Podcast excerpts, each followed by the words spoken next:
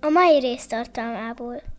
Nagyon sokszor pont az vezet függőséghez, mondjuk egy alkoholfüggő családban, ahol mondjuk a szülők alkoholfüggők, hogy a gyerekek azt tanulják meg, hogy bizonyos dolgokról nem lehet beszélni. Bizonyos dolgokat még érezni se szabad, mert az nem helyén való, és erre kell törekedni, hogy a gyerekeinknek legyen élménye azzal kapcsolatban, hogy milyen az, amikor az érzéseimet megfogalmazom, milyen az, amikor azt elmondom, milyen arra az, amikor arra egy olyan reakciót kapok, ami engem tovább visz. Tehát én azt gondolom, hogy ezt kell csinálni, mindig azt gondolom, szülőként mi az, amit meg tudok tenni, és mi az, ami fölött nincs hatalmam.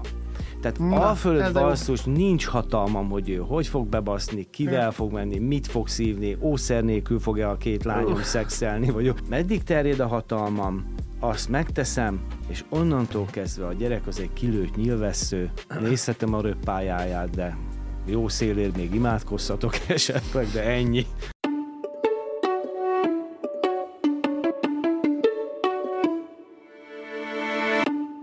Saras tócsákban ugrálni, Szobácsi Gergővel és Tóth Eduval. 25. alkalommal lépünk a gázpedálra Eduval, és a saras tócsákban ugrálni autója az olyan, mint egy, egy ilyen tanuló kocsi, hogy az anyósülésen is, nél is van gázpedál, úgyhogy ezt így, akivel együtt nyomjuk a, a gázt, itt van velem Tóth Edu. Szia, Edu! Sziasztok, le vagyok nyugodva, hogy ez a 25. beköszönés, és Gergő mindig úgy olyan szépen tudod cifrázni ezeket a... Olyan, olyan szép, nagyon szép. Köszönöm. Ő, amúgy Szobási Gergő. Sziasztok! Ő, ő, ő a, az oktató. Na? Igen, és a mait is kezdjük azzal a szolgálati közleménnyel, hogy 2024. január 20 Saras Tócságban ugrálni este Duma Színházban. Jegyeket itt a leírásban tudtok. Ott alul. Ott alul, illetve a dumaszínház.hu-n és nagyon jó lesz, gyertek el. Karácsonyi ajándéknek is tökéletes szívesen. Mai vendégünk viszont Illusztri- egy, illusztris és izgalmas Mindkettőnknek vendég. megváltoztatta az életét. Uh, vendégünk Dudics Dénes józanság díler. Szia Dénes! Szia! Üdvözlünk a műsorban. Köszönöm, hogy itt lehet.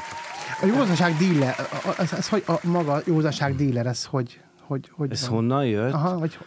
Hát, ez valószínűleg onnan jött, hogy ugye mindig a leszokás kapcsán ugye az az üzenet, hogy szokj le, valamit eresz el, valamiről mondjál le, valamit hagyjál hátra. Hát ez kit érdekel, nem? Tehát, hogy senki nem szereti, hogy elveszik a játékszerét, és akkor így gondoltam, hogy ezt fordítsuk meg, hogy ne leszok, hanem szok rá a józanságra. És a józanságot bizonyos értelemben sajnos el kell adni mert ugye a mámort azt rohadt jól értékesítik. Az szerintem még gyakorlatilag önmagát is eladja mindenféle marketing nélkül. A józansággal azért nehezebb a dolog. És mindig azon agyaltam, és folyamatosan azon agyalok, hogy hogy lehet úgy beszélni erről a témáról, hogy az vonzó legyen, szexi legyen, figyelemfelkeltő legyen, és valószínűleg innen jött ez a józanság dealer, korábban cuccot árultam, akkor most józanságot árulok.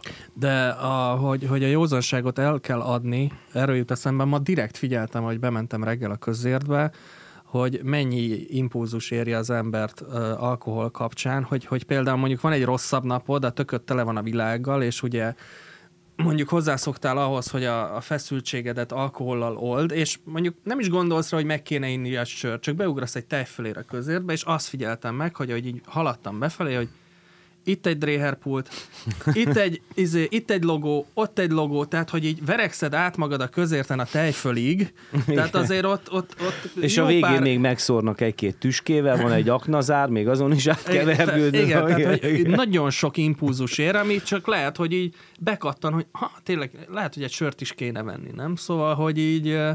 Igen, tehát ez igen. nagyon fel van kínálva, és ugye a józanságot legalább ennyire kellene népszerűsíteni, és akkor innen jött ez a kis mókás elnevezés, de hát ugye itt is a pólomon itt van a szlöveg, hogy szok rá a józanságra.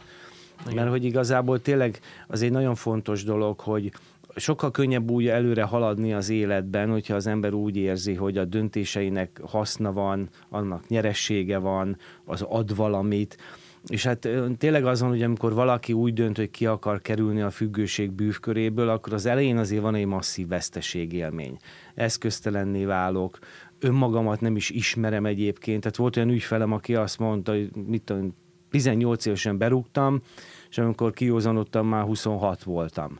Tehát, hogy sok idő kimarad, akkor egy új identitás. Persze nem mindenkinél ennyire drámai, valakinél egyszerűen csak mondjuk a haverjaimat bukom el, hogyha leszokok, uh-huh. de hogy akkor ezt miért akarnám, és akkor ehhez képes kell felmutatnunk valami mást. Uh-huh.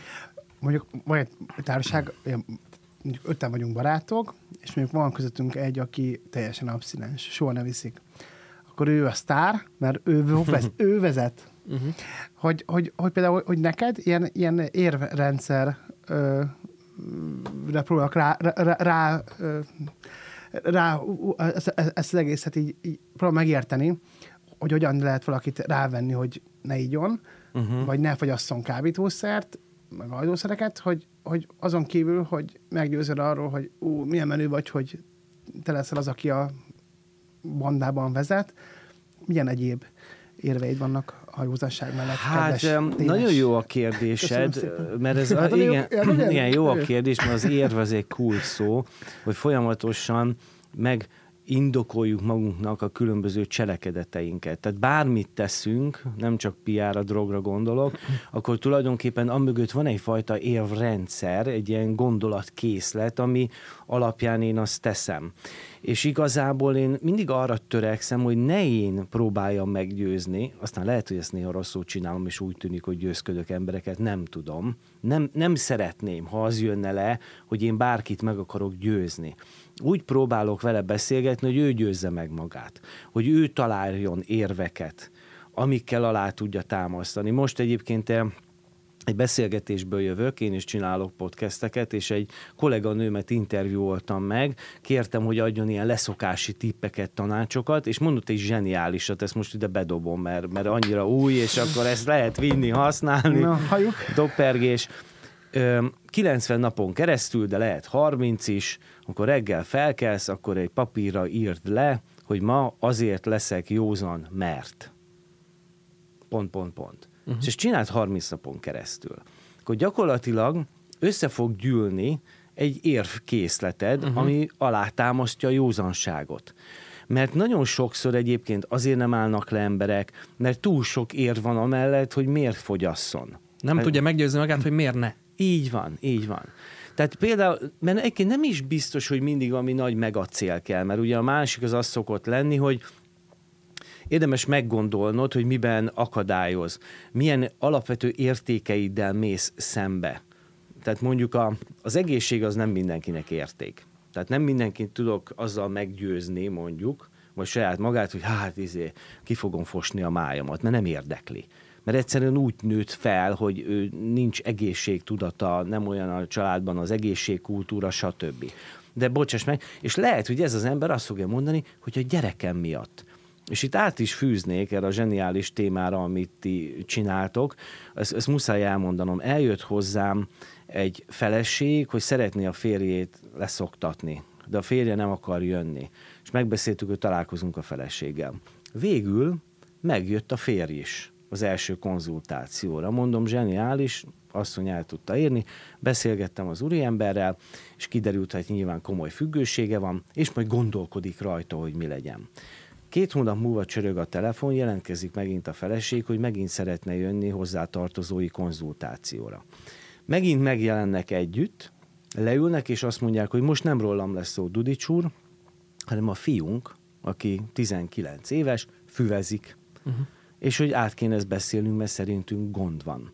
És ahogy erről elkezdtünk beszélni, láttam az apukán, hogy egyre kényelmetlenebb a szitu. Egyre jobban szorít a gatya, mert elkezdett rájönni arra, hogy tulajdonképpen az ő ivása milyen módon hat a fiának a drogozására, és akkor az anyuka a végén bedobta az atombombát. Drágám, különben is azt szoktam mondani, Pista, hogy apa mit pofázik nekem, négy napon keresztül be van baszva, amikor fel kell, akkor engem cseszeget, hogy miért füvezek, és miért nem csinálom ezt meg azt. Hát hagyjon engem békén.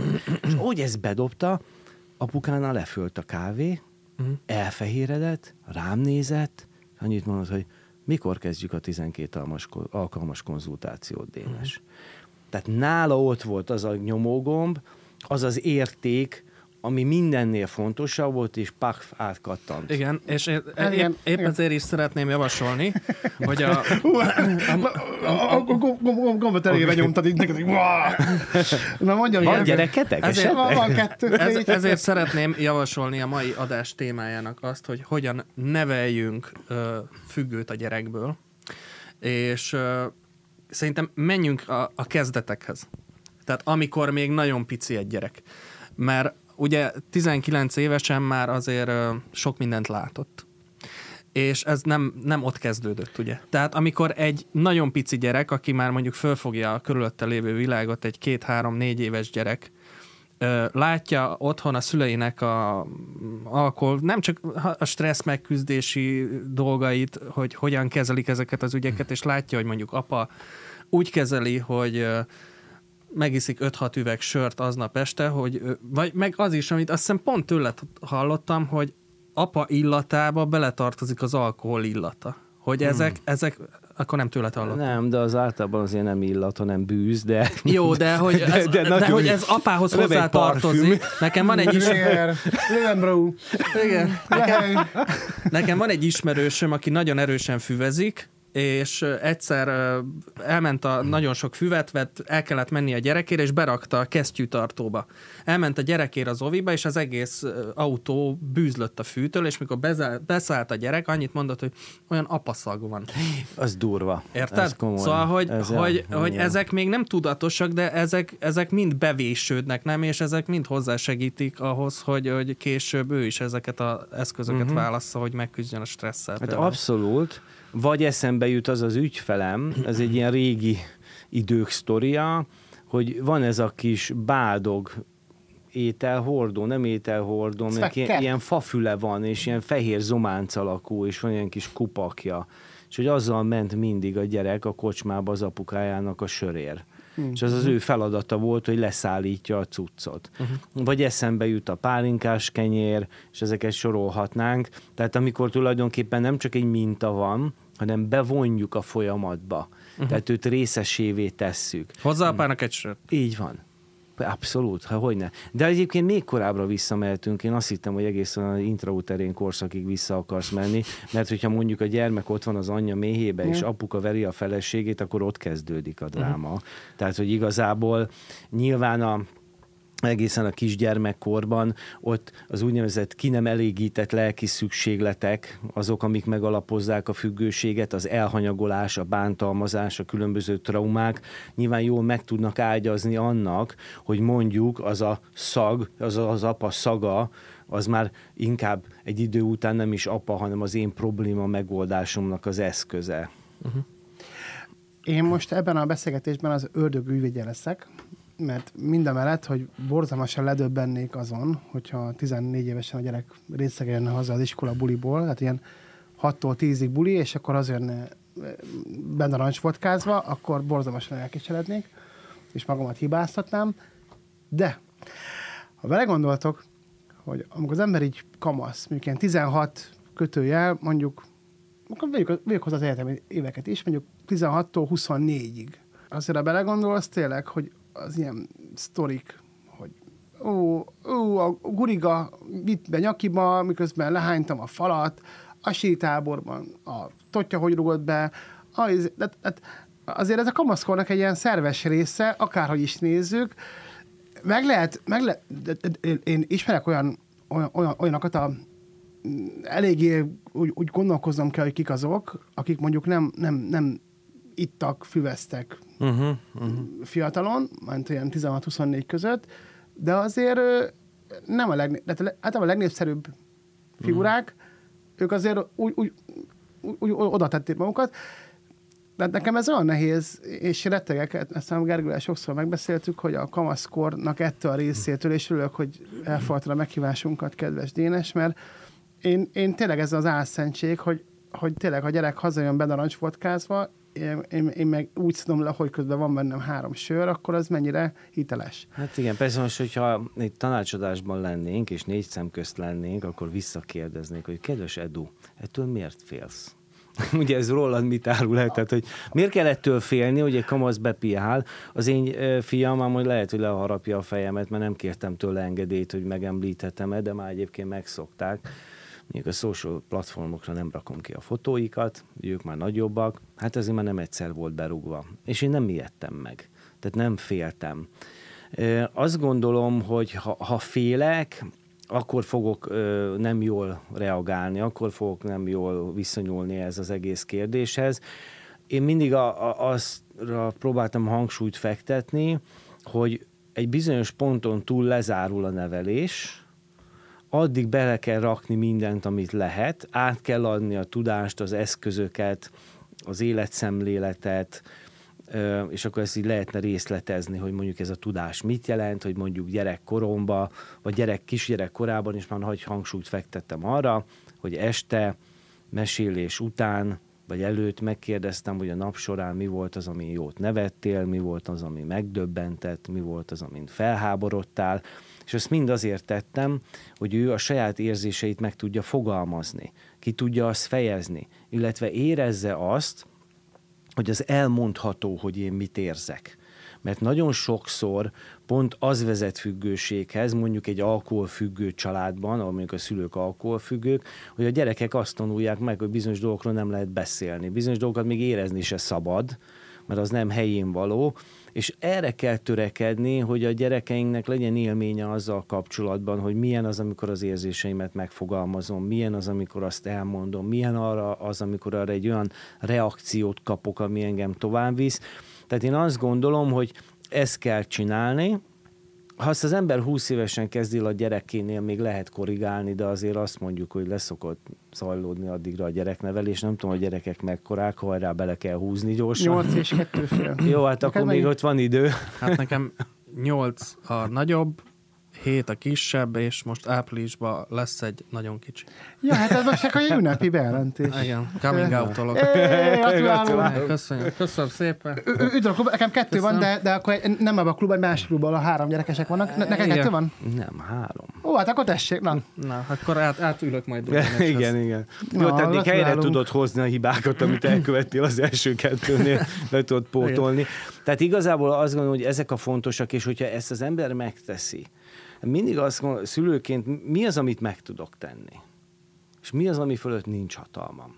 Tehát Na, a fölött basszus, nincs hatalmam, hogy ő hogy fog bebaszni, kivel fog menni, mit fog szívni, ószer nélkül fog-e a két lányom uh. szexelni, vagy meg én ilyenektől. Egyébként én a lányaimat jobban féltem hát- az ilyen predátoroktól uh-huh. egyébként.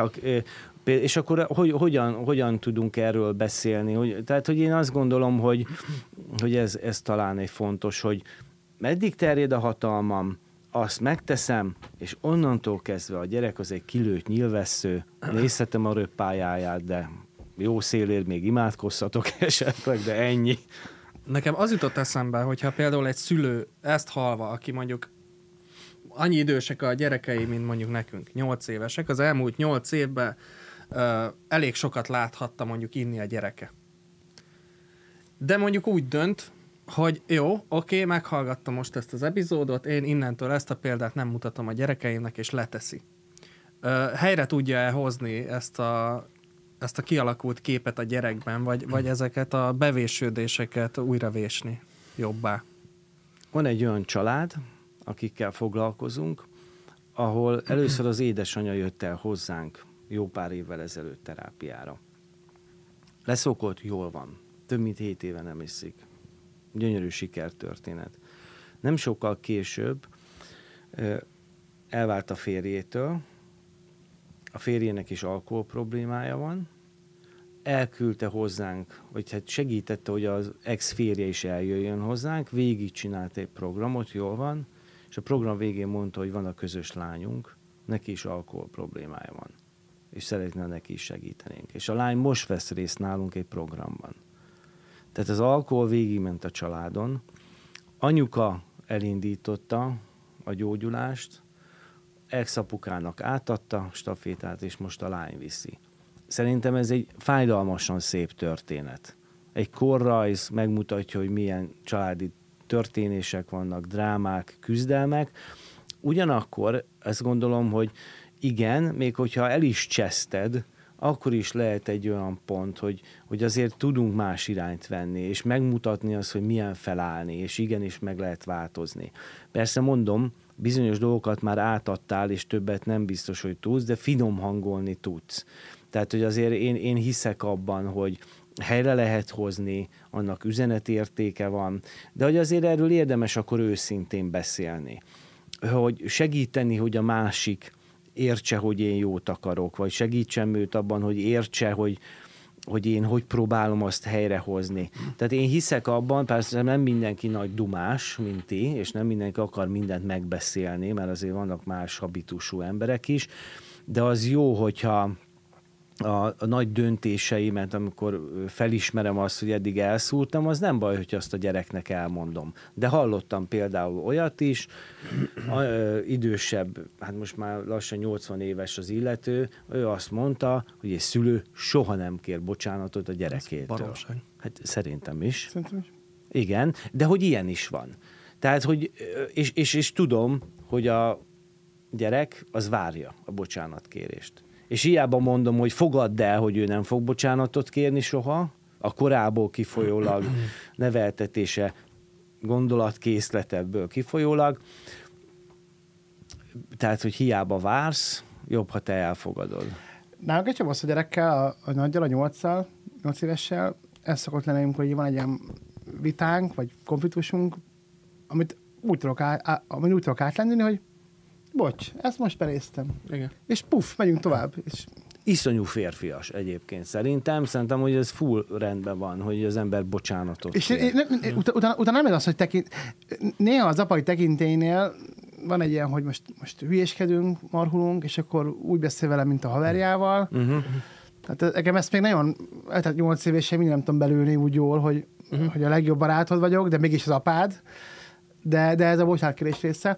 Viszont mi a, mi a helyzet a funkcionális alkoholistákkal? Mi annak, hogy valaki úgy iszik sokat, hogy közben azért funkcionál, mert amikor az Áher Gáborral 16-ban felléptem egy rendezvényen, akkor az Áher Gábor azt mondta, hogy a függőséged akkor válik tarthatatlanná, tehát akkor érdemes elmenni hogyha, hogyha ilyen dohányzás, ö, alkohol, kábítószer, amikor már rámennek a kapcsolataid. Uh-huh. Tehát amikor már, amikor már mondjuk egy családi rendezvényről ö, nincs cigid, és egy óráig nem vagy ott, és a hidegben elme, elmész, Uh-huh. sétálsz 20 percet, vesz egy dobot cigit, és fele így szívod, és közben egy órát nem voltál ott a családnál. De hát funkcionális alkoholistákat ö, is kezelsz, vagy már, már, már a, a következő stádiumú? Nem nehezebb egy funkcionális alkoholistát meggyőzni, mint a, akivel teljesen? Igen, ez egy nagyon fontos dolog, amit mondasz, mert hogy nem mindenkinek esik szét teljesen az élete, tehát tudja működtetni az életét. Én azt gondolom, hogy azért a funkcionális függőknél is megjelennek már azért olyan problémák, hogy elhanyagol fontos dolgokat, máshol van a hangsúly, lehet, hogy mondjuk egy funkcionális alkoholfüggő, az még egyben munkamániás is, csak mondjuk az nem is tűnik problémának, tehát sokszor ilyen együttállások vannak, és igazából nem jut idő a feleségre. Van olyan ügyfelem, aki abszolút, funkcionális függő, és gyakorlatilag így nemrég kicsit megcsúszott, tehát úgy egy ideig jó volt, tehát eljött úgy hozzám, hogy igazából nem volt teljesen szétesve, tehát még úgymond használhatott volna, de ő már érezte, hogy valami nem stimmel, összerakta magát, abszinens volt egy ideig, megcsúszott, visszajött, és azért hamar kiderült, hogy tulajdonképpen a legtöbb problémájának a forrása jelenleg az, hogy közte és a felesége közt nincs összhang.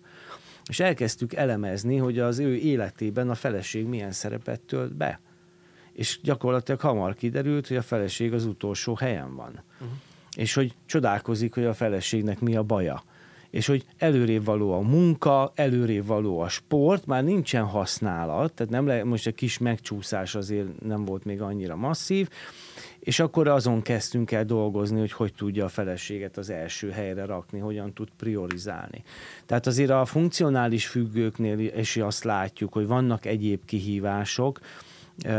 Itt, itt nyilván vannak olyan szerek, amikkel hosszú távon viszonylag jól el lehet funkcionálni, tehát mondjuk az alkohol tipikusan az, amit 15-20 évig lehet úgy piálni, hogy most bocs, hogy így mondom, hogy színpadon állsz, Mondjuk heroinistaként előbb esnél a színpadról, valószínűleg vagy crackfüggőként, mert egyszerűen olyan gyorsan leamortizál az az adott szer, tehát hogy azért azt látjuk. De mondjuk ott van például a marihuana használat.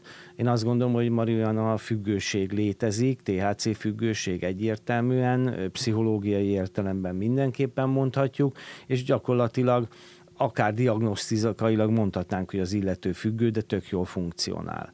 És ugye annak meg megvan az a veszélye, pont a gyerekeinkre nézve, hogy pia és a normál élet összefér. Ez a kettő tud együtt menni. És a gyerek ezt látja. És lehet, hogy apuka tudja menedzselni az életét úgy, hogy közben piágat, de mi van akkor, hogyha a gyerek, mert az nem te vagy, ő ez majd másik önálló autonóm lény, az viszont nem tudja kézbe tartani. Most például van olyan zenész ügyfelem, nagy zenész család, nagy zenész klán, és a, a, az utód, aki átvehetné az egészet és vihetné tovább, tök tehetséges, kontrollvesztéses ivó. Azért nem viszik fellépni koncertekre, mert elkezd inni, és vállalhatatlan lesz. Uh-huh. És ma az öregeknek ég a pofáján uh-huh. a bőr, hogy ez, ezt így nem lehet csinálni. De a többiek is isznak.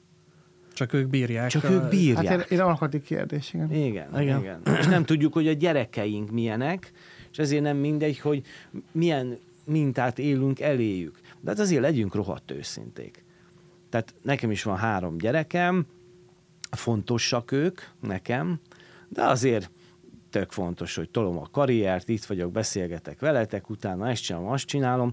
Tehát mondjuk ha őszintén feltesszük szülőként azt a kérdést, hogy a 24 órából mennyi az, amit dedikáltan a gyerek nevelésre van félretéve, amiben benne van az, hogy én azt szeretném, hogy egy boldog, kiegyensúlyozott, túlélésre alkalmas, rugalmas személyiségé váljon, és akkor én olyan szépen foglalkozok vele, mint amilyen szépen takarítom a kocsimat. Uh-huh. Hát szerintem hány szülő áll így ehhez? Hát sem. Szerintem én, nálam is vannak itt hiányosságok. Igen, igen, igen. De egyébként a funkcionális függőknél az, hogy ö, menedzseli az életét, és még nem omlott össze, oda, oda lehet bigyeszteni azt, hogy egyelőre, nem? Tehát, Abszolút, hogy, igen, igen, igen. Tehát, igen, hogy igen. igen, ezt én nagyon sok embertől hallom, hogy hát én itt tök jól izé, menedzselem mellette az életemet, de aztán mindig eljut arra a pontra, hogy hogy igazából már ott vannak a repedések a falon, csak még nem omlott össze. Tehát, hogy, Így van, igen. De igen. az, hogy összeomlik, az ilyen elkerülhetetlen nagyjából, nem? Kivéve, hogyha rászokik ha, a józanságra.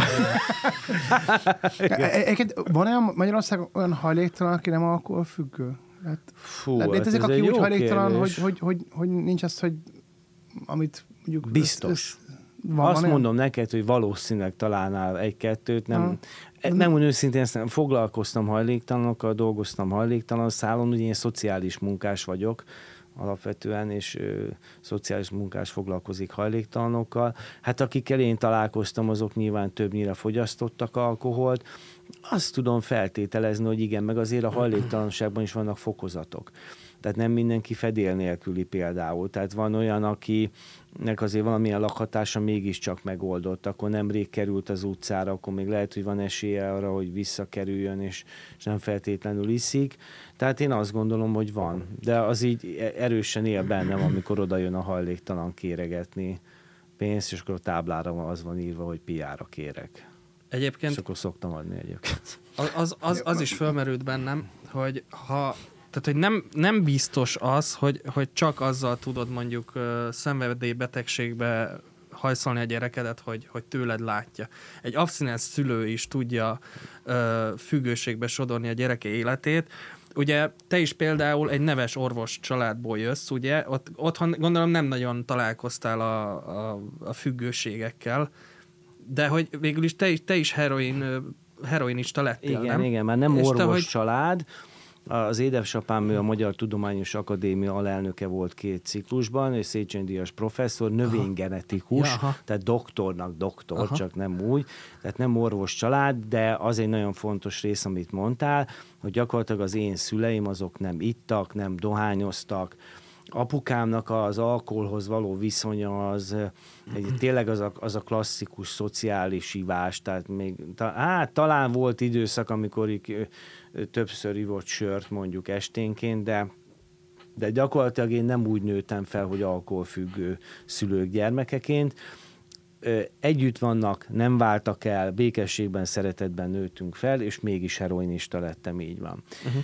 Nyilván ennek valószínűleg az, az az oka, hogy azért mivel édesapám nagyon tolta a karrierjét, nagyon fontos volt neki, foglalkozott is velünk, de nem is, illetve mindig azt szoktam mondani, hogy én egy ilyen uránnal dúsított labrador vagyok, most én viszonylag visszafogottan ülök itt, de egyébként tehát látod, hogy bejöttem, mentem, pörögtem, mozogtam, még a lámpába is belenéztem, hogy az mi, Igen. érted? És a szüleim meg nem ilyenek. Tehát lerakod valahol, és ott ül. Aha. És akkor arra válaszol, amit kérdezel. Tehát, hogy, és hogy ők kaptak egy ilyen gyereket. És nagyon sokszor például ez is egy óriási kihívás, hogy, hogy kapok egy olyan temperamentumú gyereket, aki merőben más, mint én, és ezzel mit tudok kezdeni? Mit tud kezdeni a pörgős apuka a csendes gyerekkel, hát, mondjuk? Figyelj, növegetikusként én biztos, hogy fejlesztenék egy olyan, tudom én, ilyen ja, igen. leveleket, hogy így hm, jó lesz a kódba. Persze, hát ez nyilván eszembe jutott, kérdeztem tőle annó ezt, meg azt de hát... Még ezt, ezt, ezt, ezt egy kis kokasserét még rácsád még. Igen, igen, igen. igen, igen. De, de, de, de, de, de, akkor valószínűleg, de, de, de, a Végtelen Tréfa című könyvet? Végtelen Tréfa. Nem, nem. A, a, ott minden függő, tehát Végtelen Tréfában van összes függőség ott van. Na, tök jó. 750 oldalas könyv, válasz, gyönyörű könyv. Na, megnézem. És ott veszem észre azt, hogy, hogy tényleg, hogy, hogy az, hogyha a gyereket függ, hogy abból van egy ilyen tanulság, hogy hogy az, hogy a gyereket függővé válik, az nem feltétlenül a te hibád, mert tegyük föl, hogy mondjuk tényleg minden nap mesélsz neki, beszélgetsz vele, foglalkozol vele, minden megkap, amit tényleg, amit tudsz neki nyújtani, de hát középiskolában pont a legjobb barátja a Boci, meg a, meg a Szepi, meg a, meg a Karesz, aki meg ilyen, izé, ilyen tudod, ilyen, ú, bad motherfucker, izé, ú, gyere, izé, és akkor tudod, ott állsz apukaként, jó, akkor most akkor mi a toszt legyen, de nyilván egy kamasznak mi a legfontosabb, népszerűvé válni, tartozni egy közösséghez, főleg, hogyha menő srácok vesznek körül, az még jobb, mert a menő srácok jönnek össze a lányokkal. Akkor mit tud csinálni? Igen, hát Semmit. ez egy nehéz állsz, kérdés. Kijött a nyilvessző, de az így megy, és akkor így... Hát nézem. igen, ebben igazad van, tehát van ebben igazság. Most az így, így, én szoktam olyat mondani, hogy mindenről a szülők tehetnek. Kaptunk egy fehér lapot, és akkor arra írtunk valamit. Igen, egy idő után már kilőtt nyilvessző. Ugyanakkor azt is szoktam mondani, hogy nem te tehetsz róla, de tehetsz ellene ez mindig egy nehéz kérdés, hogy most ki a hibás, ki a nem hibás. Nyilván még ki is tágíthatjuk a társadalomra is. Nyilván mondjuk egy olyan társadalomban, ahol az egyéneknek magas a szorongás szintje, és az a mondás, hogy azt lehet oldani piával vagy egyébbel, akkor nyilván sokkal több olyan ember lesz, aki csinálni fogja. Tehát, hogy ez egy nagyon komplex, összetett dolog, önmagában a gyerekem az értelmezhetetlen, nyilván az emberi kapcsolataiban értelmezhető mindenki, és hát hatunk egymásra, Tény, hogy, hogy, hogy nem, nem az a, a jó, hogyha én most feltétlenül a hibást keresem, hanem azt érdemes nézni, hogy a gyerekemnek egy adott pillanatban mire van szüksége. És észreveszem-e azt, hogy mire van szüksége, meglátom-e, meghallom-e, és tudom-e őt abban segíteni, támogatni. Szerintem ez, ez rendkívül fontos. És akkor nagyobb valószínűséggel fog tudni ebből kimászni, még ha ki is próbálja. Mert egyébként a kipróbálás az azért gyakran megtörténik. És akkor van egy valamilyen fajta élmény. És akkor lehet, hogy ez az élmény olyan, hogy tovább mész az úton, de ez tök érdekes, amikor én először betéptem fűtől, rohadt szarul lettem. Én is. Tehát úgy túlszívtam magam, három-négyféle különböző jointtal, és ráadásul Greenpeace-be szívtuk, az azt jelenti, hogy az én időmben, amikor én füveztem, akkor nem az volt, hogy dohányra morzsolok egy kis cuccot, hanem magába töményen mm. toltuk. Nyilván nem voltak még ezek annyira erős cuccok, de azért a szegedi fű nem volt rossz ment a legenda, hogy még Hollandiában is ismerik a szegedi füvet. Szerintem valószínűleg nem ismerték, csak... Meg a piros paprika. amikor legszem, amikor valaki találkozol, aki, aki ilyen placebo, placebón hányta végig az estét, mert, mert eladott, eladott, vagy Kókler dealer eladott neki Majorannát, és a Majoronától hányt egészes. És első hüves élmény, a jelszó ott egy, egy tasak 25 forintos magát, megvett 2500 forint. Igen, na és hogy én, én full, buli, nem? igen, és full túlszívtam magam, és emlékszem, hogy az volt a következtetés, hogy valamit rosszul csinálok, a többiek tök jól vigyorognak, akkor próbáljuk ki még egyszer. És akkor szépen tovább mentem. Na most lehet, hogy valaki itt megáll, és nem fogja folytatni, és az, hogy utána hogyan alakul ez, azon nagyon sok múlik, hogy mondjuk tényleg mit kaptam, mi van a tarsolyomban, illetve, ha már erről beszélünk, az a rohadt nem mindegy, hogy amikor meglátod, hogy a fiad először betépet, az, hogy reagálod le. Aha. Az nagyon nem mindegy. Megtalálod először bemajorannázva. Igen. Hogy kell jól 25 évig reagálni? voltam Major Anna függőben. Most a következő kérdésem az lesz Dudis Dénestől, hogy hogyan kell jól reagálni, hogyha a fiat hazajön betépve. Na, Kezdj el pánikolni, üvöltözni, Igen, kezd el fenyegetni, zsarolni, tiltsál le mindent. Nem. Hát ne, általában az első azért reak- fel kell háborodni, nem? Tehát azért ak- akadjak nem, ki, bi- nem, miért? miért El kell kell tőle kobozni és elszívni.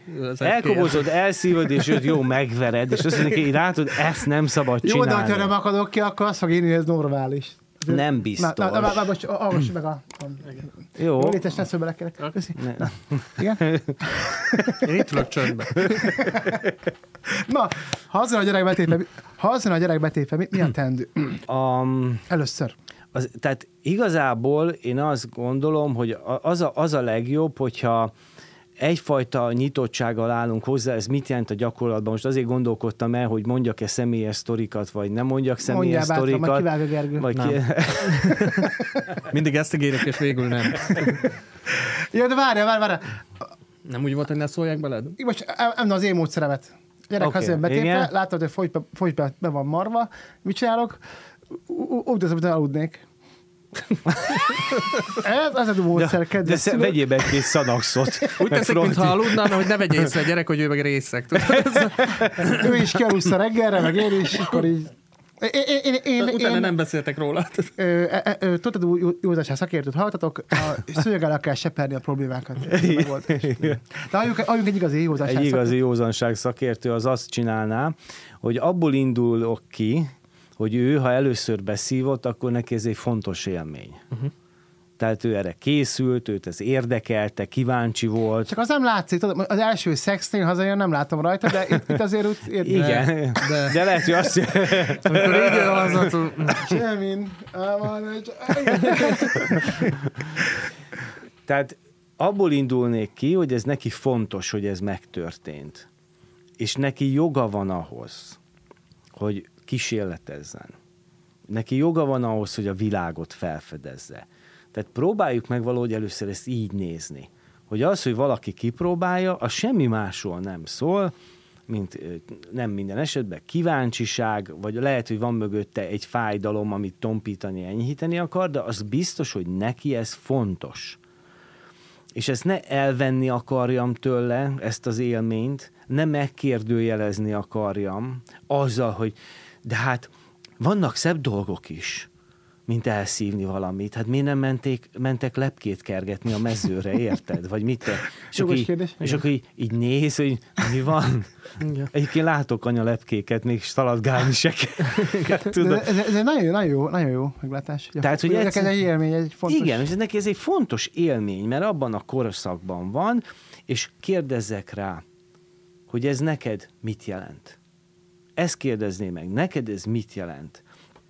És nem azt kérdezném, hogy be vagy-e szívva, mert látom, hogy olyan a szeme, mint az ember ott a pólódon, mert ugye ez szokott a másik lenni, hogy egyértelműen látszik, hogy készen van, és te drogoztál? De ilyenkor nem, nem, nem jobb másra megbesz... ott kell megbeszélni vele, amikor már Ne, ez van... tök jó, amit mondasz, nyilván fel kell mérni, igen, hogy milyen állapotban van, így van. Én azt gondolom, hogy egy őszinte mély szembenézés, tehát hogy úgy értem, hogy belenézek a szemébe, megérintem, és így mosolygok egyet. És akkor másnap megkérdezem. Tehát, hogy én azt gondolom, hogy azt szavak nélkül is lehet éreztetni, hogy én látom, hogy te most be vagy állva, be vagy rugva. Mert egyébként egészen elképesztő, tehát hazamegy a csatag részeg férj. Tehát csatak részeg. És a feleség megkérdezi, és ez egy mindennapos kérdés. Már megint ittál? Én? Ja, tehát hogy miért kell megkérdezni? És akkor én ezt megkérdeztem hozzátartozóktól, hogy miért kérdezik meg. És azt mondták egy páran, hogy azért, mert idegesít, hogy az arcomba hazudik. Tehát azért szeretném, mert tudja, hogy ez nekem gond, tudja, hogy engem zavar, akkor vállalja fel, mondja el, és ne hazudjon a képembe. És ezért én tulajdonképpen őt számon kérem. Tehát na- nagyon gyakran ez a reakció. Hallgassunk az ösztöneinkre szülőként, és pontosan tudjuk azt, hogy mikor van beszívva, vagy mikor nincs beszívva, vagy mit csinált. Nem kell ezt tesztelgetni, stb. És akkor ez, ez az első lépés. Mit jelent ez neked? És akkor nincs hozzátéve, hogy de, az nem érdekelne jobban. És mondhassa el.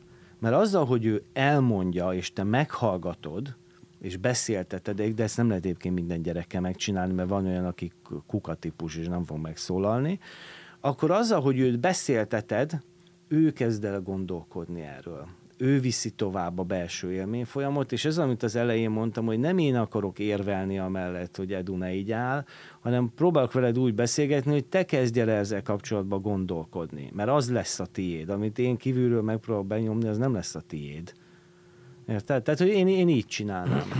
Egyébként ilyenkor nincs az a pakliban benne, hogy mondjuk vagy elhanyagolt kamasz, nem foglalkoznak vele a szülei, és akkor hogy ezzel hívja fel a figyelmet magára? Dehogy nem. Ilyen van, nem? Persze. Mondom. Sőt, hát még olyan funkciója is van a, a függőségnek, hogy mondjuk a család egyéb problémáiról, szülők közti konfliktusról eltereli a figyelmet. Ő maga lesz a probléma, és magára irányítja a figyelmet. Hogyne van ilyen, a függőségnek vannak ilyen, vagy a használatnak ilyen úgynevezett másodlagos előnyei, azon túl, hogy élményt ad, hogy persze, hogyne. És bízunk benne, hogy, hogy akik ezt hallgatják, ott, ott működnek jól a kapcsolatok, többé-kevésbé van kommunikáció. Egyébként egy nagyon érdekes dolog, erről készült nagy mintás kutatás, hogy a függők családokban, ahol van függőség, ott azért van kapcsolat a szereplők között. Csak az nem mindig egészséges, az lehet, hogy patológiás, de viszonylag gyakran beszélnek, telefonon, személyesen, tehát van egy élő kapcsolat nagyon sok esetben, ott, ahol már kialakult a függőség. Mert ugye azt nem mondtuk ki, hogy attól, hogy valaki egyszer betév, vagy fiatalon egyszer-kétszer bepiál, attól még nem lesz függő nyilván. Tehát, hogy azért a, a függő családokban és a családtagok között van kapcsolat, van párbeszéd. És ugye erre lehet építeni. Tehát, hogy azért van ott egy alap, amin el tudunk indulni, hogy lehessen a dolgokról őszintén beszélni. És ha már az alapokról beszélünk, én nagyon sok em- olyan embert ismerek, aki egy súlyos függőség után tiszta x éve. Mondjuk ismerek olyat is, aki tizen éve. És valahogy a többségükön azt veszem észre, hogy úgy, ugyan nem isznak, de valahogy ezt úgy izomból tartják. Tehát, hogy nem az van például, mint nekem, ahogy én leszoktam a cigiről, kilenc hónapig nagyon szar volt, de kilenc hónap után elmúlt. És utána azóta eszembe se jut. És biztos vagyok benne, hogy soha többet nem fogok cigizni. És nem azért, mert nem akarok, hanem mert leszarom. Eszembe se jut. Viszont nagyon sokuknál azt veszem észre, hogy ugyanúgy része az életének az alkohol, csak nem iszik. Mert uh-huh. kibírja, hogy ne. És nem, nem lehet, hogy ez azért van, mert hogy egy idő után a személyiséged részévé válik az, hogy te függő vagy.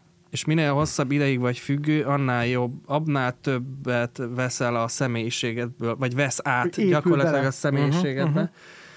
És a leszokásnál nem csak egyszerűen ki kell bírni, hanem a személyiségednek egy részét le kell magadról hasítani, nem? Szóval, hogy ezt, ezt, ezt hogy lehet menedzselni annak, uh-huh. aki mondjuk akár függőként, vagy frissen leszokottként nézi ezt a műsort, és ugye ilyenkor marad az emberbe egy ilyen óriási üresség, amit, amit így ugye sokan Istenben találják meg ezt a, vagy Isten tölti be bennük ezt az ürességet, de hogy... De hogy mindenkiben van egy Isten alakú űr, ami csak Isten igen, igen, igen, igen. De hogy ezt, a, ezt az ürességet, ezt hogy lehet kezelni, uh-huh. szerinted? Hát ö, ugye az, az, az, amit mondasz, ez egy létező jelenség, ugye van erre egy fogalom, hogy száraz alkoholista, tehát hogy leteszi, de nincs jól. Ott van tényleg az az űr. Ugye megint visszatérjünk a józanságra való rászokásra, hát nem szokott rá még a józanságra. Aha. Vagyis, mit jelent rászokni a józanságra? Felnöveztem magamban azt a kicsi józanént, és kialakul a józan identitás. Nagyon fontos, amit mondtál, így van, hogy ez sokkal többről szól, ha már valaki függő volt, mint hogy én leteszem az italt, leteszem a, a drogot, legyen az bármi, hanem itt már tényleg arról van szó, hogyha régóta fennállt ez a probléma, hogy az alakította a személyiséget, formálta a sajátos gondolkodásmód, probléma megoldó mód, hit-hiedelemrendszer teljesen a köré épült, és gyakorlatilag amikor leállok, akkor nekem ki kell építenem, ki kell magamba fejleszteni egy új identitást, és ez idő, és hogyha ezt kihagyom, az magától nem feltétlenül fog létrejönni, nem, igen. Csak ez mi erősíti józan, igen, hát azon ki van a félelem a, a, attól, hogy én alkoholista vagyok, mert miért félek? Mert azért félek, hogy, hogy nem tudom ellátni a teendőimet férként, apaként, munkálóként, barátként. Azon kívül az a baj, hogy nézd meg a jég dupla viszkivel, meg a filmekben is állandóan isznak, a uh-huh. zenében mindenki úgy, hogy most azért tényleg bemész egy bárba, tehát az egész életünk arról szól, hogy bármit látsz, ott kávézik, ott cigizik, ott sörözik, tehát így itt van a szomszédban a Grun nevű hely. Igen, ott játszótér van. Úgy, de, de ott, ott van játszótér, és meg iszonyú éjszaka élet. Igen. Én nemrég voltam ott, színjózanul, hajnal háromig, és tök jól éreztem magam. Igen, de, Tehát, de, hogy, a... de hogy neked, neked a fehér hólónak, a Duli Gyes, aki három, hanya háromkor ott tud ülni színjózanul, hogy, hogy téged mi, mi erősít? Mi, mi az, ami ezt táplálja, hogy józan legyél? Hát, a félelmen kívül. A fél, fél... Nem, bennem nincs félelem ilyen tekintetben. Tehát, hogy én nem félek attól, hogy visszaesnék, ha innék, hanem egyszerűen, ahogy te is mondod, a, a cigi kapcsán én is dohányoztam, tehát, hogy már nincs ott, már, ni, már nincsen olyan receptorom, tehát már nincs mihez kapcsolódni. Ja, a, az alkoholnak nincs kulcsuk, uh-huh hanem egyszer inkább arról van szó, hogy, és azért, mert nagy hangsúlyt fektettem arra, hogy önmagamat kreatív módon újraalkossam. Tudom, hogy ezek nagy szavak, hogyan lehetne ezt a hétköznap szintjére lehozni. Azért nem jó az én példám, mert egy olyat kéne megkérdezned, akinek nem ez a munkája. Tehát az én józan identit... Itt is. Mondd el akkor. Én elmondom. most, most, én, most, nem, el, de utána akkor elmondom. Jó. Mert ugye nekem, nekem nyilván a józad identitásomat táplálja az a masszív fájdalom, dráma, amit látok a klienseimen keresztül. Tehát, hogy bennem minden egyes nap erősíti azt, hogy, hogy, hogy mennyire fantasztikus az életem, és hogy milyen jól működnek a dolgaim. És ahogy... De jó neked, akkor te ilyen, ilyen kis gömböcként így... Hát igen. Ez amikor meg a pékségbe, és a, a, lány, hogy a lány azért ilyen paraszt melem, mert mellette 30-an felhúzták. Igen. De én viszont nem lehetek paraszt, mert akkor nem járnának hozzám, te én attól vagyok kurva jó fej, hogy mindig jó fej kell, hogy legyek a nap egy csomószor, és akkor ettől jó fej leszek, meg józan, tudod. Tehát, hogy ez egy ilyen érdekes dolog. De egyébként alapvetően a, a trükk az az, hogy a világgal kapcsolatos meggyőződéseimet kezdtem el átalakítani. Tehát én tudok már olyat gondolni, hogy bulizni, szórakozni lehet józanul. Tudok olyat gondolni, hogy nem fehér holló vagyok ott. Uh-huh. Mert ha egy ilyen közegben te egy kívülállónak éled meg magad, fehér hollónak, akkor lehet, hogy nem fogod jól érezni magad, hogyha te egy olyan valaki vagy, aki kapcsolódni akar. Ezért én nem azt élem meg, hogy én valamiből kimaradok, én ugyanazt élem meg, meg ez egy érdekes dolog, hogy elő is jön belőlem az agyamban, vannak azért olyan kis rejtett zugok, ahol a drogos dénes ott van, és akkor ez segít abban, hogy a józan identitásom tudjon működni, tehát fel tudok oldódni, jól érzem magam, nem azt nézem, hogy neki milyen jó, nem minősítem. Uh-huh. Tehát például nem az van bennem... Nem irigykedsz, hogy jaj, de ja, jó neki, nem, ott, nem, nem, nem. Ott, ott, érted, fekszik a izén, és de jó neki, ha nem te ott ülsz, és igen. Értem. És ha már ezt megpendítetted ezt a húrt, hogy még mindig előjön belőled a drogos dénes, hogy ezt nekem egy ismerősöm mondta, és, és ezt én a saját életemen is többször tapasztaltam, hogy ha kiűzted az ördögöt a házból, és kitakarítottál utána, és úgy érzed, hogy minden rendben van, akkor az ördög heted magával tér vissza. Uh-huh. És hogy... Tényleg? ö, Ijesztő, nem? Ezek rohadt sokan vannak te. Ez a, Szóval, szóval a, az, az, amikor így a, a sóvárgásra gondolok például, hogy, hogy mondjuk nem iszol másfél-két éve, és akkor már azt hiszed, hogy olyan már rendben vagyok, nyugodtan megijatok egy sört. És akkor két hónap múlva ugyanott tartunk, hogy, hogy megint iszol minden nap, nem tudom, mert hogy ugye, aki függő volt egyszer, az így nagy, tehát hogy ugyanoda csöppen vissza, ahol abba hagyta, nem? Általában. Tehát, hogy például, ha így mit tudom én, két év után jön egy ilyen sóvárgás, uh-huh. akkor azt így, vagy neked, ha biztos van még néha ilyen sóvár, vagy nincs Mo- már? mo- úgy volt, hogy most kint voltunk Vegasban a Covid alatt, tehát minket Amerikában ért a Covid, az szétszakította a családot, kint voltunk Los Angelesben négyen, a fiam otthon volt Magyarországon, úgy volt, hogy utánunk repül, lezárták a világot, fiam itt maradt, két lányommal, feleségemmel kim voltunk Los Angelesbe, ott ragadtunk. Kiürültek a kétszer hatsávos autópályák, Andy Vajna eltűnt, a, vagy nem Andy Vajna, hanem a Schwarzenegger eltűnt a Santa Monikai beachről a bicikliével, mert ugye ott szokott biciklizni, uh-huh. azért mondtam Andy Vajnát, mert most a Vajna tímit vele látták biciklizni.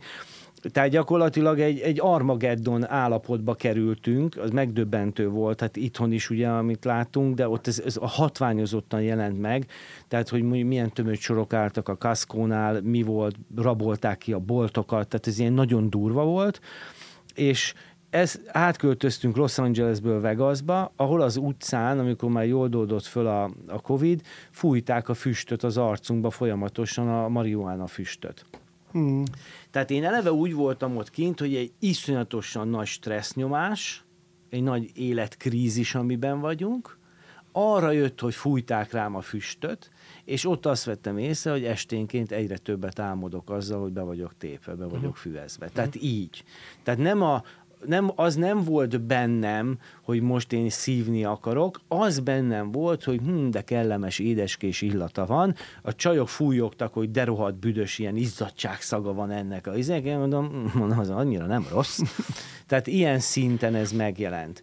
De tulajdonképpen akkor nem leszel száraz részeg, akkor nem fog zavarni a józanság, akkor nem lesz lemondás, hogyha nyilván vannak eszközeid arra, hogy az érzelmeiddel mit tudják, hogy tudják kezdeni valamit. Mert a függőség az alapvetően egy érzelem hangulatszabályozási probléma. Tehát az, ami nagyon sokszor kimarad, hogy leteszik, és utána nem dolgoznak azon, hogy újabb eszközöket sajátítsanak el. Ez már ilyen nagyon pszichó, önismereti bullshit. De szerintem ez nagyon fontos. De ez, de ez a titka tulajdonképpen. Egyébként szerint- szerintem a- közeg még egy kulcs. Hát, ö, ne- nekem két komolyabb függőségem volt. Volt egy a cigi, mert 14 éves korom óta dohányoztam mm, egészen 31-ig, tehát 17 en keresztül cigiztem, és azért szoktam le, mert tudod, a suliban milyen menő volt női WC-be szívni, már, már tudod, ez a, már a öngyújtó, tudod, Cigi földobása a cigi- plafonra, hogy fölragad. Az igen, meg- az egész... hát az, hogy, hogy, hogy barátokkal cigizgetni, az egy ilyen teljesen alap volt, hogy ez összeköt minket, hogy kint állunk, cigizgetünk. Igen. Na most volt a másik függőségem, az pedig a Londonban, a, amikor heti háromszor bulisztunk, volt, volt, volt a bogyó, a bogyó az, az zavart, mert ez a, mindig ez a, ah, te annyira szedlek téged, á, á, á." ez, ez, hülyét kaptam. Amfetamin. Á, á, Az extázi, ja, igen. az, az nagyon zavart, a, a, a, az viszonylag hamar így jött és ment, de jö- jö- jött a speed. Tehát a spuri az olyan volt, hogy azt úgy fest, és ilyen reggel hétig izé, Volt és, energia. és igen. hogyha Londonban laknék, és még a mai napig, akkor lehet, hogy küzdenik ezzel a függőséggel, hogy milyen jó volt bespulizva reggel hétig uh-huh. csapatni a Fabricben, meg a, meg a Ministry of Soundban, érted? Meg a, a Törmilsben. Tehát, tehát milyen nem vagyok már ott, ez nekem már nem kihívás, nem, most nem, nem, nem, nem úgy megyek haza, hogy na, Igen, számít. megnézem a szomszédokat, érted? Uh-huh. Szomszédokat. Az nagyon jó lenne, hogy szóval ülni és szomszédokat nézni, basszus. Nézzem, tényleg, Gyakorlatilag öngyilkosság. De hogy például, de, de, de tesz, hogy a közeg, hogy szerintem, de hát onnantól kezdve, vagy, vagy Veszprémben rengeteg, rengeteg füvet szívtam, mert hat alattunk egy albilletben, mindenki fontosan be volt tépve. De amint már nem Veszprémben laktam, már, már, tehát nekem nagyon, tehát, de a függőségek, hogy, hogy igaz, Tehát hogy lokalizált függőségei. Nem? igen, hogy, hogy, hogy akkor vagyok függő, hogyha mondjuk a feleségem tegyük föl mondjuk állandóan ilyen karamell csokikat eszegetne, akkor lehet, hogy én is minden nap karamell csokit Igen, eszegetnék. igen, ez nagyon meghatározó. Nyilván én Szegeden drogoztam, és utána elköltöztem onnan a drogrehab után, tehát pont ezért, hogy ne menjek a bűnös városba vissza. És, és ez, ez eleinte nekem azért sokat segített. Én azt gondolom, hogy van egy ilyen átállási fázis, ami kialakul, az a józan identitás, másképp gondolkodok, máshol vannak a hangsúlyok, akkor utána már azért a közeg nem tud annyira kibillenteni, de azzal is egyetértek, hogyha mondjuk az én feleségem szintén alkohol drog problémákkal küzdene, akkor az meg kicsit árnyalná a képet. Tehát igazából én sem szoktam mondani, hogy nagyon meghatározó a környezet. Ugye a megoldás a lakatlan sziget lenne, mert akkor gyakorlatilag ott nem tudsz semmilyen cucchoz jutni. Vagy... Ahol füvet termesztesz. Igen, vagy, vagy ugye erre mondta az egyik kli- kliensem, hogyha elküldesz egy olyan szigetről, nincsen alkohol, akkor megnézem, hogy van egy gyümölcsfa. Mert ha van gyümölcsfa, akkor akkor, van már van, pálinka. akkor már pálinka is van. De, de hogy, érdekes, hogy én azért csodálok téged, mert hogy azért a heroin az a legdurvább, nem? Hát annál, annál durvább függőség max. Hát a crack. nikotin. Mondjuk a nikotin se kutya egyébként, hogyha a fizikai addikciós potenciáját nézzük. Igen, mert egyébként holnap van a füstmentes világnap, megyek is majd reggel műsorba erről beszélni, de igen, szoktuk ezt mondani, hogy, hogy a heroin az nagyon durva. Hát igen, de, de most, most te az, hogy magadat megszúrod, és abba azt a kőkeményt tudod, be, uh-huh. belerakod, hogy ez, hogy, hogy nekem például, én mondjuk, mondjuk, hogyha nekem van, nekem az én függőségem, én dobozos sör függő vagyok. Uh-huh. Hát ez olyan, hogy most napi kettő, akkor kettő, ha napi nyolc, akkor nyolc. Hát nekem ez ilyen, ilyen adag, hogy na, uh-huh. ma leosztom, a, leosztom a szeleti négyel. Tehát Mhm. uh-huh. én, én, kedves Dénes, mint 17-ben is elmondtam, amikor mentem hozzád, ügyfele voltam Dénesnek, én elmondtam, hogy, mert Dénes azt mondta, hogy nulla sört így eledú, mondtam, hogy hát az, Hogy? De pont azért, De akkor nem jól végeztem a munkámat, mert én próbáltalak meggyőzni. igen, igen, egyébként az évben, mert, nem, mert három után eljöttem, mert gyáva voltam, nem mentem vissza, mert, Mert féltem, hogy féltél? leszoktatsz. Annyira szeretem a sört! Nem csak tényleg az van, az, az, én, az, az én személyes ö, ö, is tudom, bizonságtételem az, hogy túl, túl voltam egy 17 éves cigit, így, így, teg, így, Mhm. így, így adtam el. A, a fiam a cumit két éven keresztül pont lehozni a cumiról, három évesen így ezt lakta, hogy hello. Elnyomta az utolsó oda hogy cumit így. De a, de a cigi így, a, a, a londoni bulik, amit tényleg, hát uh-huh. ahhoz képest, hogy Londonban éltem, ez a heti három bulihoz képest, azt, hogy most lecsúszik egy-két doboz sör, vagy több. De hát én úgy érzem, hogy én, én a, a, a, nem iszom töményt abszolút. Hát én, uh-huh. én, én ördöggel alkult kötöttem, hogy nem iszom bort, nem iszom töményet, nem füvezek, nem cigizek, nem vagyok szerencsejáték függő. Annyi, annyival több sört dobos. iszol, annyival Igen. több sört iszol, hogy ugyanaz alkoholmennyiség Igen, be, igen, igen, igen. bejusson. Igen, de, de belegondolsz, mondjuk egy, egy feles, az kb. négy dobos sör, nem? Vagy három. Hát mondjuk a számokkal én hadilábon állok, de, kb, de kb. kompenzál, Szóval, szóval az, hogy a, nem, nem tudom, egyszer nem ízik a tömény, nem tudom megint tömény, de, aha. mo- izé. de, hogy, de hogy tényleg, hogy van egy ilyen paktum az ördöggel. Én már ittam el egy égert. karácsonykor. Hát igen. Megiszom a jégerben, megiszom, de, de nincs az, hogy tehát most például van egy jéger a konyhában, és ott van fél éve, ugyanannyi van benne. Tehát így, Hát nyilván azt kell megnézni, hogy, a, a, a, hogy ez a, mennyire zavarja az embert a mindennapokban, nyilván van az egészség oldala, és ott van az, hogy maga ez a üzemmód, hogy én így viszonyulok az a sörfogyasztáshoz, az milyen szinten okoz problémát. És hogyha lényegében nem okoz olyan problémát, akkor nincs vele dolog, csak ez egy nagy kérdés, hogy mikor van az, hogy ez átbillen, tehát mindig érdemes erre ránézni. Ugye most vagyunk benne a száraz novemberben, például a száraz november kampánynak pont ez a lényege, hogy a nem alkoholfüggők egy hónapig nem isznak, hogy ránézzenek arra, hogy hogyan is viszonyulnak ehhez. Tehát, hogy néha érdemes... Hát én februárban tartom az 28 napos. Tök jó. Akkor neked van egy száraz februárod, igen. Mert ugye... Ne, ne, ne, ne, ne, egy, a, Bár a, a novembereséknél is belefér még az évvégi szétcsapás, tehát igazából... Arra kíváncsi, hogy a függőség fokozatai, hogy neked, aki heroin függő voltál, neked, hogy nekem az olyan furcsa, és a kalappal, uh-huh. hogy neked nincs az, mint nekem, hogy Hát akkor a sör az, az, az, az érted, hogy hát, ó, akkor, akkor füvezgetek, mert a heroinhoz képest me, mekkora Ja, értem, hogy mit mondasz, igen. Mekkora előlépés az, hmm. hogy nem, nem, nem az van, hogy, hogy intaminás. Hú, ez nagyon érdekes, hogy ezt hanem... behoztad, és most nem egy panel választ fogok mondani, mert és vannak panel válaszaim, amit mindig elsütögetek, de most elgondolkodtam ezen, hogy miért nem. Miért és... akkor kérdezem? Na, nagyon profi van. Na, hogy valószínűleg azért, mert én, nekem nincs egy olyan fajta ilyen ö, agyi működésem, hogy én nem nagyon hasonlítgatok dolgokat, nem nagyon viszonyítgatok. Tehát valahogy ez úgy nekem nagyon ritkán jön be, hogy csinálhatom mert, és ahhoz képest, uh-huh. tehát vagy hozzá képest.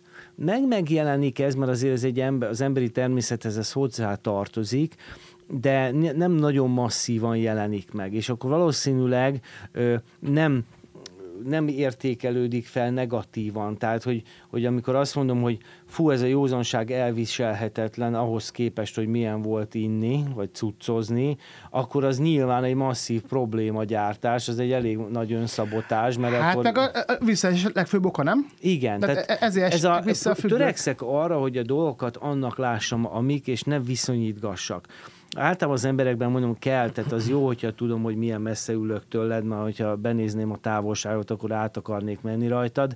Tehát az jó, hogyha viszonyítunk, csak nem szabad ennek a bűvöletében élni. És nagyon sokszor látom az függőknél, hogy Hát igen, a korábbiakhoz képest ez jó. És persze ez lehet eredmény. Vagy ő hozzám képes sokkal durvább, vagy igen. ő mennyivel idiótább, mennyivel szebb. Hát Tehát igen, ez egy e- ilyen e- veszélyes Szerintem egy függőnek ez az első ilyen, ilyen mentő, hogy Hát, de, de, de az Oli igen. az sokkal durvában hmm. tolja, meg, meg, meg, meg hát a Laci, meg a Józsi, meg a Béla. Uf, hát, igen, igen. Hogy megittam 7 dobos sört, ő meg 9-et. Igen. De visszakanyarodva a gyerekekre, hogy uh, nekem a feleségem tanítónéni egy általános iskolában, és azért nekünk még Eduval, és ahogy a beszélgetésből kiderült, Edunak is ugye az alkoholfogyasztás úgy valahogy a tinédzser korra datálódik, mármint a kezdete, de hogy én páromtól hallom, hogy ez most már általános iskolában is igen gyakori. Oh, Sőt, már... nem hogy általános iskolában, hanem alsós Jézus. korban ö, vannak gyerekek, akiket konkrétan Jaj. szintetikus drog használaton uh-huh. kapnak nem egyszer, meg nem tudom. Szóval, hogy te egyrészt mit látsz, hogy hogy, hogy ez már úgy mikor indul manapság, illetve arról is beszélnünk kell szerintem, hogy, hogy milyen új cuccok jöttek be amik amúgy ö, valószínűleg veszélyes, mert mi még eduval rendes drogokat szedtünk, igen, ugye? Igen. igen, de hogy most már vannak olyan szintetikus drogok, amik... amik ö, igen. Szerintem a, a, a narancs vodka volt a legveszélyesebb, mert az olyan volt abban, belerakta a vodkát, Egyébként az a durva, hogy én is azt nyomtam a sárkányba. Szegeden a pályaudvar mellett a sárkányból le volt rácsozva a tévé. Gondolod, egy ja. kettő és fél fantába belöntesz igen. Fél liter vodkát, és mint a savanyú... Kis rázott a hideg. Engem is most... Ú, de, no, hogy, de, de hogy például Edun, és mondtad, hogy, hogy a heroin, neked is még az él a fejedbe, hogy a heroinnál erősebb függőség nincs, de vannak már olyan cuccok, ami a heroin kisiskolás hozzá. Hát igen, ezek nem? az újabb ilyen ópiátok, fájdalomcsillapítók, amik kikerülnek a piacra, de visszatérve a kérdésedre, igen, a korhatár az csúszkál ide-oda, most nem tudom mi a legújabb adat, ugye nyilván az úgy jó clickbait, hogy elmondjuk, hogy már 12 évesek is isznak, és hogy egyre kitolódik, meg világelsők vagyunk, azért nem szeretek számokkal dobálózni, mert ö, idézni csak hibátlanul szabad, ugye, és nagyon könnyű dobálozni a számokkal. Vannak erre nemzetközi felmérések, adatszolgáltatás az EU-n belül, és akkor megvizsgálják. Érdemes ezeket mindig frissiben megnézni, mert mindig vannak ilyen kisebb-nagyobb mozgások, tehát változnak a trendek, volt idő, amikor több volt a heroin, az visszavonult, akkor most hallottam pont egy kollégától, hogy a Covid alatt, ami felerős, csökkent bizonyos szereknek a használata, mert inkább a mobilozás jött be a képbe, és a TikTokot pörgették jobban. Uh-huh. Tehát vannak ilyen trendek, azért vannak változások.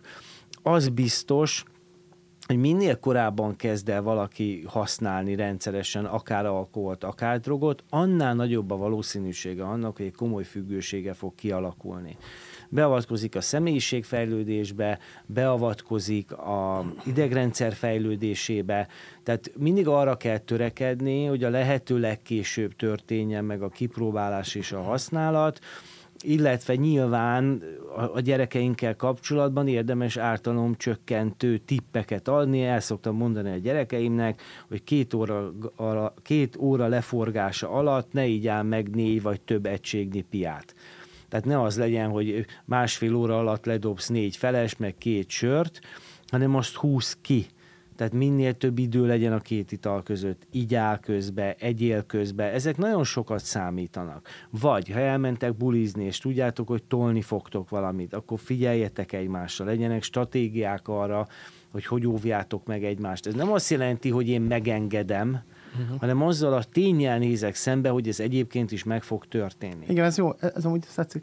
Tehát, hogy ez nagyon ez, fontos. Hogy, hogy, hogy, tudod azt, hogy, hogy, hogy mondom azt, hogy jó, hogy ne így áll, Persze. Úgy is fog inni, de akkor legalább akkor ugye vizet. Ah, Igen, jó. viszont, viszont én van olyan addiktológus kollega, aki azt mondta, hogy, hogy ő szívna a gyerekével, én nem. Uh-huh. Tehát például soha nem fogok betépni a fiammal, és egyik lányommal se.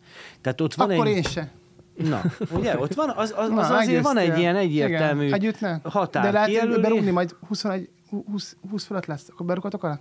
Hát azt sem Dukám, ott akarsz. De, de, de, de, de, de, de, de én nem ez fogok a, hogy, velük berúgni se. Tehát mert ugye nem iszok egyáltalán. De az, na itt ezek a, ezek a nagy kérdések, mert hogy nem, tehát hogy, hogy a, a fű akkor rosszabb, mint a pia, de most ne nyissuk meg a, a, a fű versus alkohol vitát, mert egyébként... Olcsóbb. Olcsóbb, de egyébként tudjuk, hogy minden szempontból na, több kárt okoz Motiváció. a világban. A, Motivá- a, a igen, az alkohol több kárt okoz minden szinten, igen, igen, a fű, de, de, de, a fű is csinálhat motivációs szindrómát. Sokat szíveken keresztül, akkor azok, uh-huh. most találkoztam egy két ilyen, aki már tíz éve szívnak, és nagyon motiváltan. Persze, de hát a TikTokon is rám írnak, de az is milyen tök érdekes, hogy rám ír a fiatal, hogy mióta használ, hogy szét van csúsz, és a másik oda kommentelő, hogy adjál már hülye gyerek, ennyi idős korodban még nem lehet szétcsúszva. De ő tényleg szétcsúszott a fűtől. Mm. Tehát ő tényleg, tényleg azt tapasztalja meg, tehát szét lehet mindentől csúszni. Tehát, hogy érdemes erre odafigyelni, hogy minél később próbálják ki, és ezt úgy tudom megcsinálni, és tényleg ez egy ilyen záró gondolat ez, mert szerintem ez múltkor kimaradt, hogy mennyire fontos szülőként, hogy hogy viszonyulunk. Mert pont egy olyan sztorit hallottam dohányzás kapcsán, hogy elkezdett dohányozni a kislány, kipróbálta, kiderült otthon, és az apja letiltotta a kedvenc sportjáról, és utána azt, Ú, mondta, hogy, azt mondta, hogy csak azért is, és azóta is dohányzik az illető. Tehát, hát, hogy ez... Ez egy rossz reagás. Én amikor 18 voltam, anyukám azt mondta 17 évesen, hogy tudja, hogy hogy piálgatok a barátokkal, tiltja, de amint 18 teszek, egy sört megjátok vele. Uh-huh. És akkor szépen beültünk a Monte Cristo-ba Pécsen, és megittem a egy sört. Uh-huh. Uh-huh. Ja, tehát a tiltás nem jó, együtt gondolkodás, együttműködés, megértése annak, hogy a másiknak mit jelent, és nagyon sok dolgot mondhatnék még, hogy ez lebontva technikailag mit jelent, nyilván most ez a beszélgetésünk keretei túlfeszíti, de hogy nem, nem, nem kell feltétlenül megijedni, bölcsen, nyugodtan, hígattan át kell gondolni, és igazságosnak és méltányosnak lenni mindenkor. Szerintem ez egy gyönyörű végszó. Szerintem uh, nagyon köszönjük, hogy itt voltál velünk, és ha már Kovács Áronnál arról beszéltünk, hogy meg kéne hívni még egyszer, szerintem Dénest is meg kéne hívni még egyszer, mert ez egy uh, kimeríthetetlen téma, úgyhogy szerintem még, még beszélünk, és addig is maradjatok józan. Nagyon köszönöm, hogy eljöttél, Dénes. Imádtam veletek lenni, jó mi is, volt. Mi is, legyen még, még, még. Ez volt a Sarastótságban ugrálni Dudis Dénessel. Ha tetszett a műsor, nyomjatok egy lájkot, és iratkozzatok fel a csatornánkra. Köszönjük a figyelmet! Bakika, van kedvek éppen egy vulkánt, vagy egy tornyot, kastélyt? Hoztam lapátot. Apustán mindig van egy lapát, egy jó nagy. Pocikám, gyere!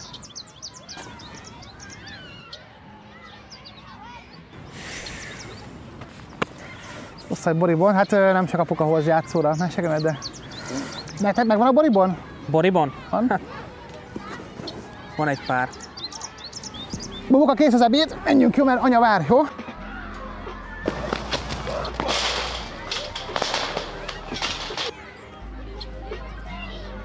Hello!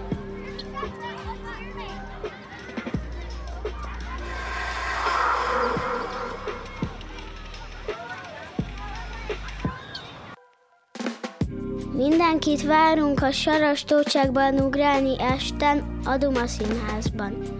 Jegyek a leírásban, vagy a dumaszínház.hu-n.